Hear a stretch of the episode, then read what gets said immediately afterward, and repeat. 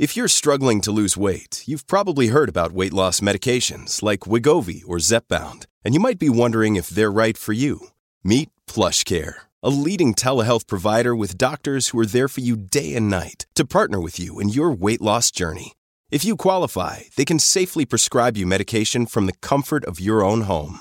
To get started, visit plushcare.com slash weight loss. That's plushcare.com slash weight loss. Plushcare.com slash weight loss. Look, Bumble knows you're exhausted by dating. All the must not take yourself too seriously and 6 1 since that matters. And what do I even say other than hey? well, that's why they're introducing an all new Bumble with exciting features to make compatibility easier, starting the chat better, and dating safer. They've changed, so you don't have to. Download the new Bumble now. Welcome to the New Books Network. In this episode, I am talking with Christine Burse about her new book, Mental Health Journal for Christians Faith Based Prompts to Improve Your Mind, Body, and Spirit. You can find strength in God's Word as you prioritize your mental health, and this journal is designed to help. Focusing on your mental health can feel overwhelming, but with this supportive mindfulness journal, you'll learn how your faith can guide you to a happier, healthier life. Inside, you'll find biblical quotes and prompts to remind you of God's unconditional love, plus short therapeutic practices to help you take charge of your mental well being. What sets the Mental Health Journal for Christians apart from other guided journals? One, a holistic approach. Shift your perspective and cultivate positivity by covering every area of your mental health, including your emotional, psychological, and social well being. Two, scripture and prompts that inspire. Immerse yourself in scripture, prayer, and writing exercises that will help you become more resilient and build healthy relationships. 3. Faith and self care. Feel all the peace and joy God offers and reflect on what He has to say about your mental health as you learn self care practices that will nurture you for the rest of your life. It is possible to turn to God as you focus on your mental health. Using the exercises and words of wisdom found in the pages of this journal will help. Author Kathleen Burse is a psychotherapist, online course creator, and blogger. She also hosts the Fearless Fostering podcast, where she provides education and encouragement for foster and adoptive moms. For more information, you can visit her website at fearlessfostering.com. That's fearlessfostering.com. Hello, everyone, and welcome back to the New Books Network. I'm Elizabeth Cronin, a host of the channel, and today I am talking with Kathleen Burse, the author of the Mental Health Journal for Christians. Hi, thanks for being here.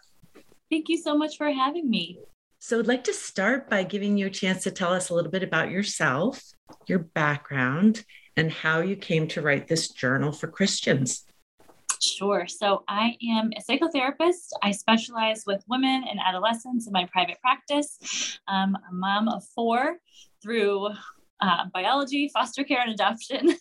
and um, yes, I decided just a few years ago to start really bringing together my, you know, passion for mental health and mental health awareness and practices that I teach clients in my office with my faith, my Christian faith. And I really felt like there was a disconnect more and more um, that Christians just didn't really feel like mental health was something that was really accessible to them through their faith or that, that their faith and mental health work really connected and so a publisher actually reached out to me with the idea for this journal and i was like yes absolutely this feels like the perfect project for me because I'm so passionate about both my faith and mental health.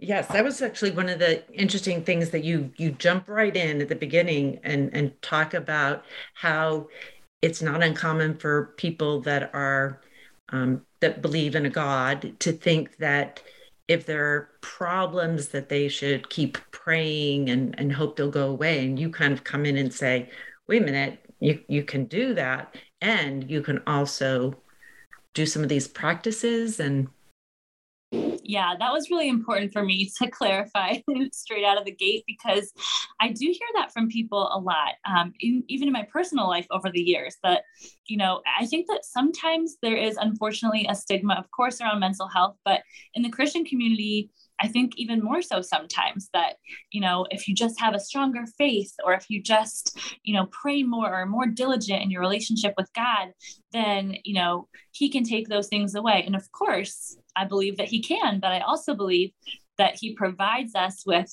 you know mental health tactics and, and things that we can do he gives us the interventions that we now use that are evidence based that we can use in and they don't make our faith any less as someone who was raised Christian too, I can relate to that and and almost that sense of like there's some sort of honor in suffering. Yes.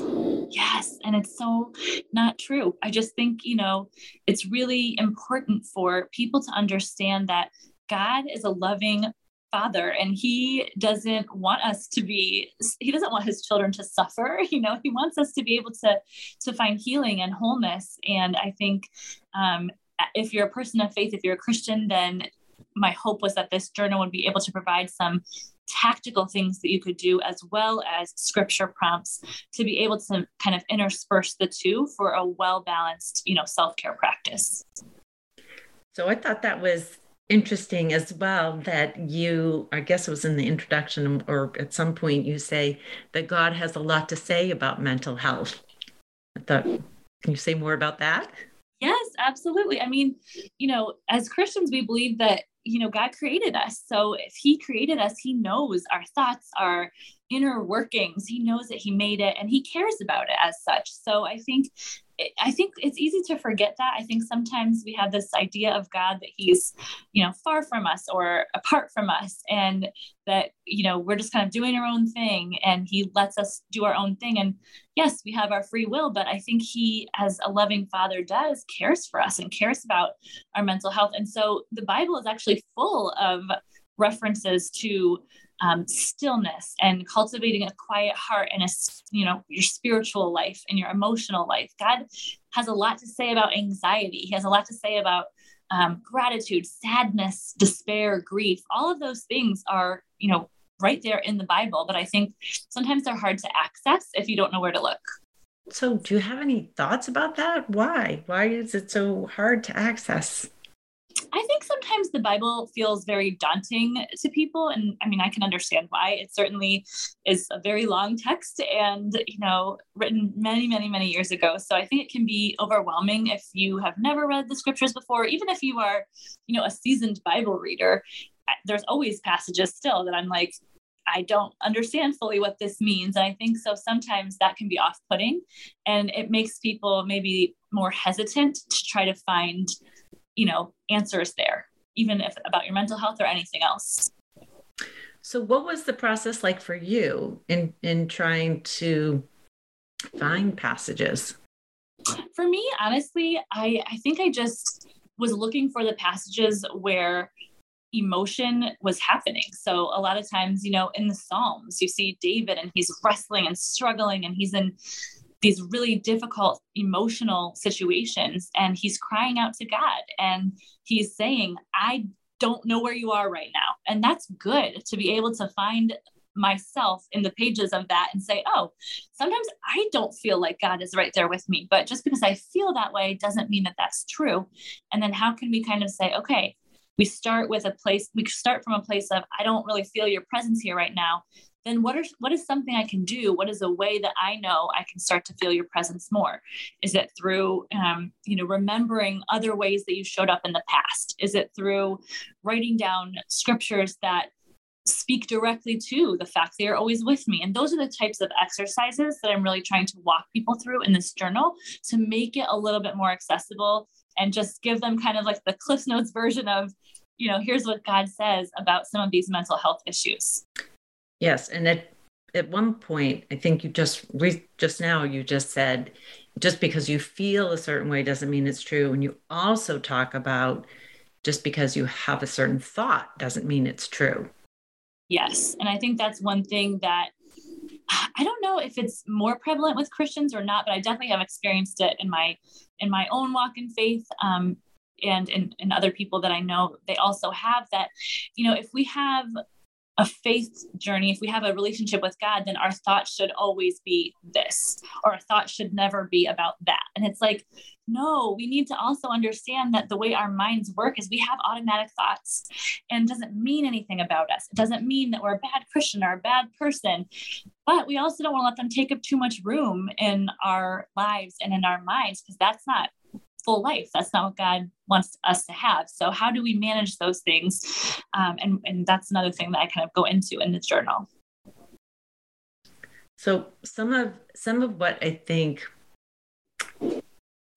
people struggle with is just that tendency, like you said, automatic negative thoughts, but just also to be judgmental. Mm-hmm. And do you do you address sort of that that tendency we have to be judgmental?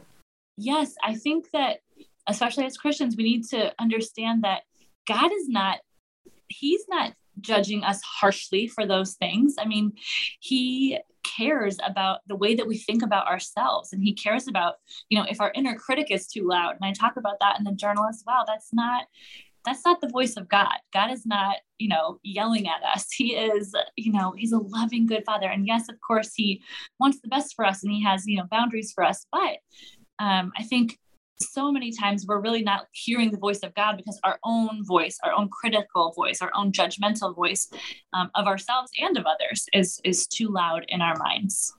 That makes sense. That makes sense. Um, you also talk about in the book wanting to introduce some evidence-based practices and using some of those in your your work as a therapist. I'm just wondering if you might say something about that like even what what does that mean? What is an evidence-based practice?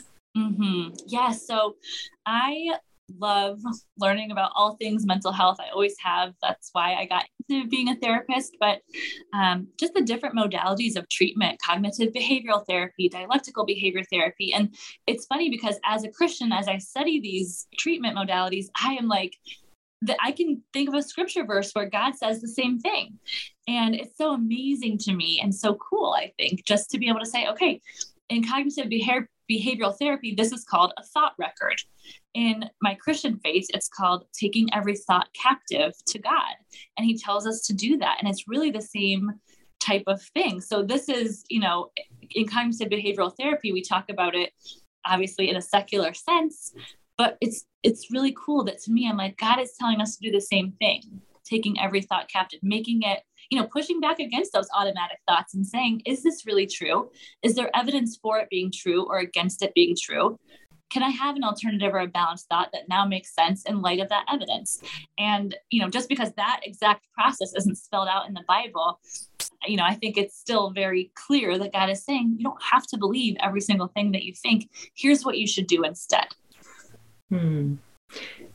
So, can you say a little bit more about your own sort of background or your experience with the Bible? Because I do feel like you just you're even commenting saying like, "Oh, I can, I can think of something from the Bible that God communicates around that." It's like, wow. I mean, have you done a lot of studying of the Bible? Yes, I have. I mean, in terms of you know my own private. I haven't gone to seminary or anything like that. But yeah, I've been, you know, a Christian since I was about 10 years old. And I would say reading the Bible regularly since I was about 17 or 18 years old. So it's just a part of my life. It's just, you know, so a, a part of who I am. I find so much comfort and strength and wisdom in reading scripture. And so I think I would definitely say that's how I you know come to those those scriptures come to mind because i've been reading them for a very long time. Um, but i think that is great because then i get to help people and say look your, faith this is actually what god says. So there's so many you know of course there's so many different ways to think about a, a, scripture passage. There's so many different maybe interpretations. Someone reads it one day and they get one message out of it and then read another day and maybe something else speaks to them. Or something you know you could even look at the same passage to different people and think totally different things about it and that's okay. Um, but i think you know really just being able to utilize scripture as part of our mental health again because god does care about it. It was important to me to be able to point out the fact and in tangible ways that god has a lot to say about our mental health he cares about us and he doesn't want us to just suffer through or just hope and pray and wait for things to get better um, he really wants us to have an active participation in our faith and in, our mental health and how did you so it's interesting that you say you you became a Christian at age 10. Yeah. Was it something you sought out or was it part of your family lifestyle? So yeah, it's kind of a crazy story. So I was raised in a Catholic home, um, and we went to church, you know, every Sunday, and but we never really talked about faith or God outside of that. And so to me, it was just like this kind of boring thing that we had to do on Sunday mornings. It was never really something I got excited about. Um, and then funnily enough, I went, I was invited by a friend to go to this like Christian camp. Um, it was a summer camp, and we went, and it was like the most fun summer camp. We had so much fun all the time, and the counselors were amazing. And, you know, over the course of that week, you know, they really presented that we could have a relationship with God. And I was like, wow. And I just remember being, you know, at 10 years old, like, well, that sounds great. That's like something that I really want to have. Like, that sounds amazing. Um, and then, of course, you know, and as as people tend to do sometimes, um, I had ebbs and flows in my faith. You know, after that, it was not easy to still be in a family where we really didn't talk about it. It really wasn't important to our family, and I was so young. Um, but then when I got to my junior year of high school, you know, that's when you're starting to think about college. You're starting to think about what's next, and um, there was a really big actually group of like a Christian organization that um, met in our town and it was really popular. Tons of kids went and I got invited to it and I started to realize, oh my gosh, yeah, oh yeah, God, like I remember I really used to care about that when I was younger. And I just started to um, hang out with those kids more and start to learn more. And they were really into like reading the Bible. And I was like, what? like 17 year olds are reading the Bible um, and going to church and actually listening. And, and I don't know. So for me, it kind of just like, was like a light bulb moment at that time. It's like, all right, I kind of want to, I kind of want to be serious about this. And did you have any close relationships with know, clergy or um, people in the church itself? Not in the early part of my faith walk. I would say um, when I got to college was really when I could connect with. Um, there's so many organizations and clubs and groups, so for me it was easier there to find um, mentorship and things and discipleship and things like that. Um, I felt like there was. I mean, I went to a college in the Midwest, so it was a lot. It was very prevalent that there was lots of Christian organizations on campus, um, and so that's where I really got plugged in and definitely really grew in my faith in those four years of college. Mm-hmm. Yeah. So now I'm kind of curious what how you approach things as a as a mom now with your kids. Do you find yourself trying to talk about God on a more frequent basis at home? Uh, that's such a great question. Yeah. So my husband and I um, both actually came to like really care about our faith in our, in our late high school years and early college years. So we and neither of us grew up in a family where it was very important in our family. So aside from church on Sunday, so um, we both kind of knew that when we had our own family, we would be excited to, you know, present God to our children and and and share about our own experiences, but still to let them have their own discovery of faith and their own faith journey. Because I think we never we were both very careful. We never wanted to be parents who were like, you must believe this or you have to believe this or you can't ask questions and so we it kind of has just been very natural i feel like and because my husband and i talk about our faith to each other in front of the kids and you know we do go to church and they have their you know kids sunday school church that they go to but it has been really cool as they've gotten older to see their own their own little questions about God popping up. And I love when they ask us questions and they, you know, my oldest son is in middle school and he, um, they're starting to talk about like the Middle East and social studies. And he's like, Did you know that this happened in this region? And how does that fit with what the Bible says? Like, I'm just like, oh my gosh, like these are great questions to be asking, you know? So it's just really fun for us as parents to be able to hopefully guide them, but also just to let them, you know, have their own faith experience. I think that's really important. Yeah, it's it's funny in my mindfulness meditation teacher training. Um, Tara Brach told a story about a a little girl who was in like kindergarten or first grade or something and she was like in her art class and the teacher was walking around and they were all drawing portraits or pictures and the teacher looked at her and said oh well what are you drawing? And the little girl looked at her and said oh a picture of god. And the teacher said well you know we really don't know what god looks like. And she said you will in a couple minutes. That's amazing. I love that that is like that's exactly it. And those are the cool like you know faith moments that kids have. They're just their hearts are so pure and they're just you know yeah they're so sweet that way. I love that.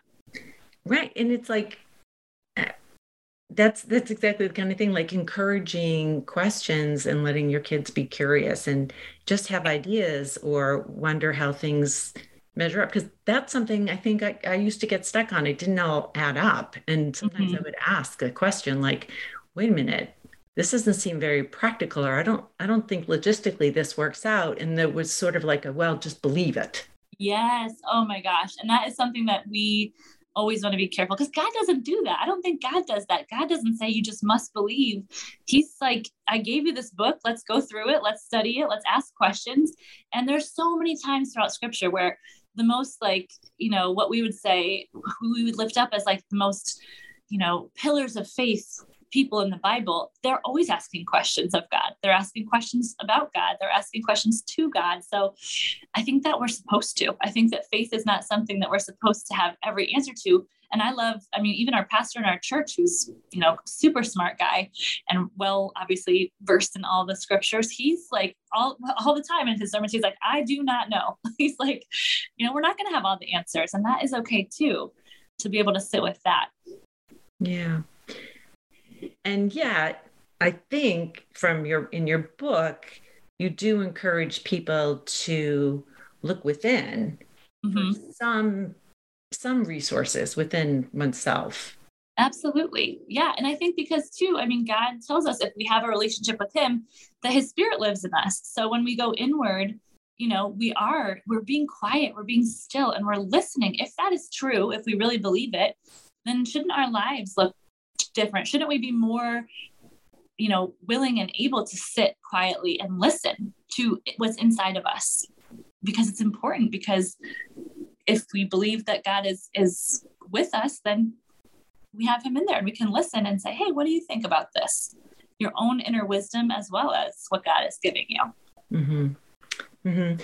And I think that's where I think sometimes people can think like mental health can complicate complicate that ability to connect to that part of ourselves because it can feel uncomfortable. Mm-hmm. You can mm-hmm. feel so um, it can be so unpleasant that you just want to go and do something or escape some way. And yeah. you know, I think you you try to address that and sort of saying, can you make room for all of the different feelings? Yeah, absolutely. I think it's so important because that's what life is. Those are the feelings are are, you know, the experiences. That's life. We can't, you know, I think in our culture in our day and age now, it's like, oh, just hurry up and distract, distract, and do all those things. But that's not God's way. And whenever you see, you know, all these difficult things happening to Jesus, he goes away by himself and meets with God and is quiet and still so that he can experience and process those things, the human side of him, you know? So um, that's what he wants us to do too. Yeah, makes sense. Um, so just looking at the way the book is organized, there's like three different sections.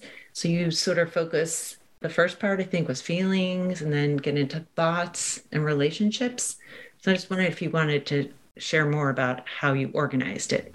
Yeah, so it was basically just thinking about the main categories of mental health as I see them, kind of um, in our own feelings and our emotions. You know, we feel those so strongly in our bodies, um, and then the thoughts that go along with them. And these are, you know, again, this is straight out of cognitive behavioral therapy.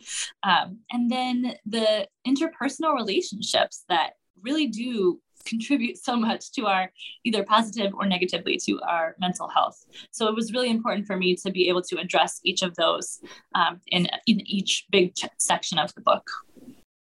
Nice. And do you want to just describe for listeners how they would use the book? So there's three different sections focusing on these three different aspects of mental health. And then we've alluded to like there's a scripture, but you want to flesh that out a little bit more?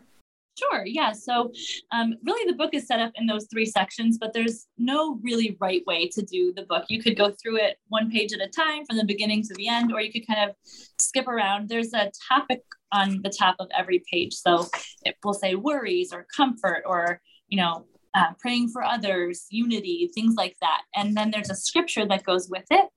And then underneath that is a very short prompt to just make you think a little bit more about the scripture and then plenty of room for you to write.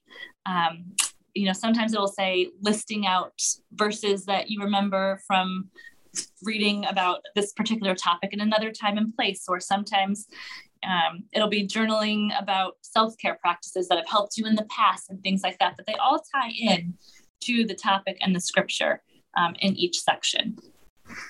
Yeah, I, I remember there's at least one where you suggest that maybe you write a letter and yeah, kind of guide them a little bit. So there've been so many more journals and workbooks that are out there now. I mean, I think all kinds of publishers are coming out with that. And even even if there's a really good book it seems to be followed up by the workbook version of it.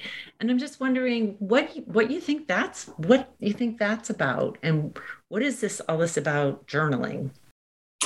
I feel like people are finally starting to see how helpful a tool journaling is. I have been such a proponent of it in my private practice with clients. I feel like it's you're able to do the work outside of a therapist's office in many ways. You know, it's certainly not the same as having a licensed therapist right there with you, guiding you through whatever you're going through. But in many ways, you know, we can ask the same questions or similar questions in a journal and we can say, now you reflect on this and you process this, and then maybe come back to therapy and we'll talk about it. Or maybe you just want to go through on your own personal growth or faith or journey or whatever kind of journey you're on and just start to look for some practices that can support you as you kind of grow as a person and grow whatever way you feel you would like to whatever journal would support you. So i think journaling is just it's an easy accessible way for people to start to process through things that maybe feels a little bit um, of an easier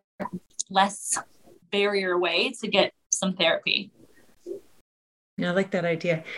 I think it also makes me think of how we're conditioned to think that the answers are outside ourselves. And so just being prompted to like check in and ask yourself what you what you remember or what you know, being encouraged in that way, I think can be can be helpful. And I agree with you. I think maybe we are finally starting to realize that there's a real benefit to reflection.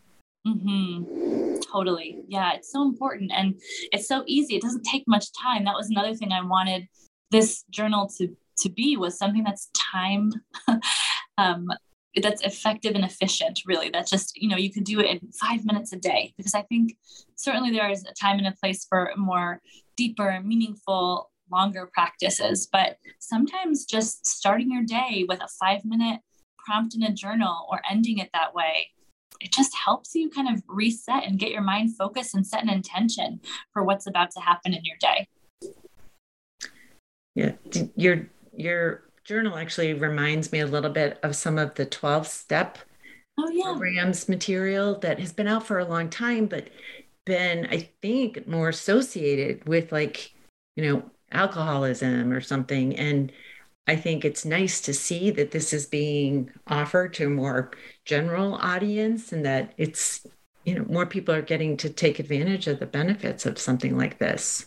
Yeah, that's my hope for sure. Yeah.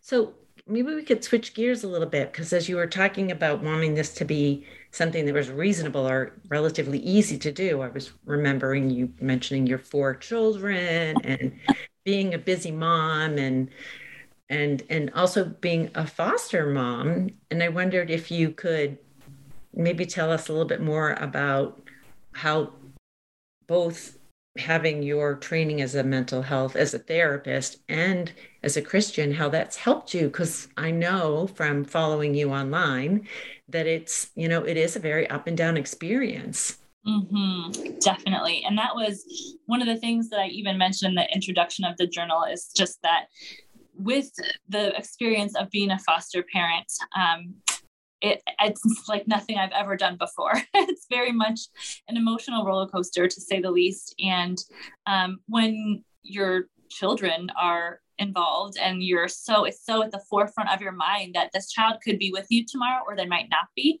i mean that's true for all of us but we really don't think that way typically but as a foster parent you're kind of like staring out in the face all the time and uh, gosh it's it's crazy to me how much i've had to um, lean on both the skills that I teach clients in my private practice as a mental health practitioner and lean on my faith. So, both of them together have been such a strength and support for me during this most difficult thing that I've ever done. That that was another really important reason that I felt like this was an important journal um, to write because both of these things have helped me so much. I know they can also help other people when they're facing very difficult circumstances. Yeah. And I I know that you're also passionate about supporting and helping other foster mothers as well. You want to say a little bit more about that? Yes, I love supporting other foster mamas um, because it's so emotionally draining. And I think, you know, most people don't grow up learning the you know cognitive behavioral therapy or don't they don't grow up learning ways to regulate their emotions so i wish they did more but you know when we get to adulthood and we start to go through these difficult things like foster care in, in our case um, we start to realize wait what do i do what do i do with all these feelings these feelings are every range of all the range of emotions all the time um, and there's so much that just needs to get unpacked. And that's why like reflection is important. So I really started to realize, okay, if this is how I was struggling as a foster parent early on, I would love to be able to support other foster moms. And so I started in uh, a group coaching program for foster moms. And I usually use my online space mostly now to um, support and encourage and educate foster moms on this taking care of their mental health and walking, you know, in a way that cares for themselves and honors themselves in the process of this very difficult journey. So, what are some things that, if a, like, if a listener's starting to think, like, okay, all right, well, how, like, are there a few examples of things that you might teach at your foster mother group or even with an individual? Like, can you cite an example of something yeah, so the main thing, I mean, we in our last um, group coaching call for the foster mom group, we talked about intentional self care, and I talk about that in the journal as well. We, you know, sometimes we think, oh, well, it's just taking a bath or taking a nap, and those things are great. There's nothing wrong with doing those self care practices, but I really think self care can be so much more than that, and it really needs to be um, intentional. So I ask people the question you know, what are the feelings that you want to feel? And then let's make a list of the ways that you know you can feel those feelings. So at the start of a day, I might have them say, okay, I would, I would like to feel peaceful, joyful, and accomplished. And then I make a list of maybe five ways to feel peaceful, joyful, and accomplished. So maybe for peaceful, it's taking a walk in nature and you know listening to some soothing music. And for joyful, it's laughing on the floor with my kids and you know appreciating the beautiful day outside. And for accomplished, it's getting my laundry done and getting to the grocery store or whatever it is for each person. And then, you know, because we don't have control over what happens to us daily, we obviously don't. There's so little that truly is in our control. But if I set the intention at the outset of the day to feel these things and I have some to dos on my list that will help me feel these things, then I know that I'm at least going to feel those things for a portion of my day. And that just can be, I think, a game changer for self care when you really start to think about what do I need today? What would be best, most beneficial for me today? Because it might be, you know, a nap and a bath, but it might be something totally different. It might be doing all your dishes. It might be letting your dishes sit in the sink. You just have to really check in with yourself and be focused and intentional about the type of self care each day that you need. Yeah, I can see that. Do you work with, do you weave in um, aspects of your Christian faith when you work with the foster mother groups, or does that come up with it? It can. It depends on the group. I honestly, much the same way, you know, with my kids, I'm like, I share my journey. And if you, if that speaks to you, if it resonates, if you want to learn more about it, you can ask me about it. We'll talk about it. I don't focus on that in the group um, unless someone specifically is asking for me to, because I, I really do think that I, I find that too in um, at least in foster care spaces online, there is a lot of overlap with Christianity and people who are foster moms, which is awesome. But then there's a lot of people that aren't. And I think that like we don't want to exclude anyone and not, you know, and be, you know, only speaking in terms of, oh, the Christians who do it, do it this way, or here's how we, I don't know, address these issues in our faith because not everybody has the same faith. And I think it's a beautiful thing to have people from different faiths come together, or people from no faith and some faith come together um, to have a shared purpose of, of, foster care. And I've actually seen that play out so beautifully in um, my group coaching program because there's plenty of moms who, you know, are Christians, and then there's several others that are not. And it's been awesome. It's been so great to learn from each other. In doing this book, what what kind of stood out for you in terms of like because i'm sure it was a chance for you to kind of review like all the different types of practices you recommend and suggest like was there any kind of like a takeaway for you after sort of reviewing them all and you know really having to focus and select certain scripture passages or certain certain particular prompts?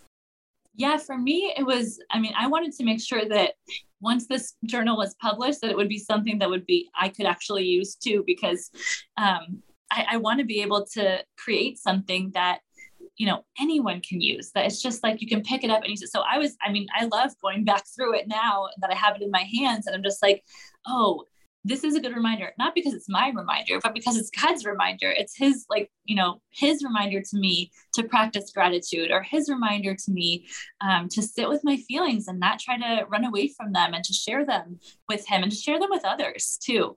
Um, so yeah i think my main takeaway is just continuing to practice what I preach and to continue to look for ways to um, include God in my mental health practices and include um, faith in in my mental health practices. That's nice. Do you regularly journal yourself? I do, yes. And I always have ever since I was, I mean, really truly in high school, actually even younger than that. I have I still have some journals from when I was a young child. And it makes me laugh to see like what fifth grade Kathleen was thinking about and writing about. But now that I have kids that age, I'm like, wow, oh my goodness, this is fun to be able to think about is this is this what they're thinking and and they can kind of laugh too like wow mom you were silly when you were 10 years old. Um, so yes i've always loved journaling. I have always been a writer. I've, my parents would say that too. I've always just loved writing as, as a form of communication. Hmm. can you see um, glimpses of your adult self in your younger self in those journals? Yes, I sometimes can. And sometimes I'm just like, you know, it's so funny to have that rear view mirror a little bit of like, wow, this was something that was really, I really cared so much about this, you know, um, back when I was younger. But I think a lot of times what I can see is that I cared so much about my friends, I cared so much about people. And I can see that when my friends had a problem, they wanted to come talk to me about it. So sometimes I wouldn't even be writing about my problems. I'd be writing like, oh, so and so had a crush on a boy and he didn't like her back or whatever. And that was so sad. And I'm like, oh my gosh, that's like what I do as a therapist now. I'm like the person that people come to. So yes, it's kind yeah. of there were signs of that early on. That that's so funny too, because I also liked writing and I, I have some books that I used I made myself when I was in like elementary school and I took cardboard cardboard and covered them and I'd have like a little page about the author and it's just so funny. I think it's you know when parents can save a few things it's it's so interesting if it's something that a child's written that's original mm-hmm. versus like i'll go through some of the stuff i saved and be like i don't know why i saved a spelling test you know yeah. I mean? it doesn't really give you insight into the child but you know and in, in therapy i've often had a client bring in I, i'll say like well, why don't you see if you have if your family has any of your stuff from from school along the way. It can give you such insight into a mm. person. Absolutely. Yes. Those little poems the kids write and it just it gives you an idea of, you know, what what a person's interests are and where they might be heading. Absolutely. I love that now as a parent. I love pulling out the p- papers from their backpacks and being like, "Huh, okay, what are we what are we writing about? What are we doing here? What's what's going on in your little mind?" It's fun. Yeah, it is. It's super fun. Well, gosh, thank you for giving us so much of your time. Before we wrap up, I'm just wondering if there's any projects you're working on or if you've got any of these ongoing programs or just anything people might um, go to your website and find out about. Sure, absolutely. So I do have a podcast for foster moms. It's called the Fearless Fostering Podcast. And um, I do my group coaching program for foster moms as well, which opens twice a year. So we're actually about to do our in person retreat in New York City um, this weekend. So I'm excited about that to see everybody in person and kind of pour into the mamas uh, in person, which will be great. Yeah, and everything, all that information is on my website, fearlessfostering.com. And I'm mostly, if I'm on social media, it's on Instagram um, at fearless underscore fostering. Fearless underscore fostering. Yeah. Great. Well, thank you so much for being here today. Thank you for having me.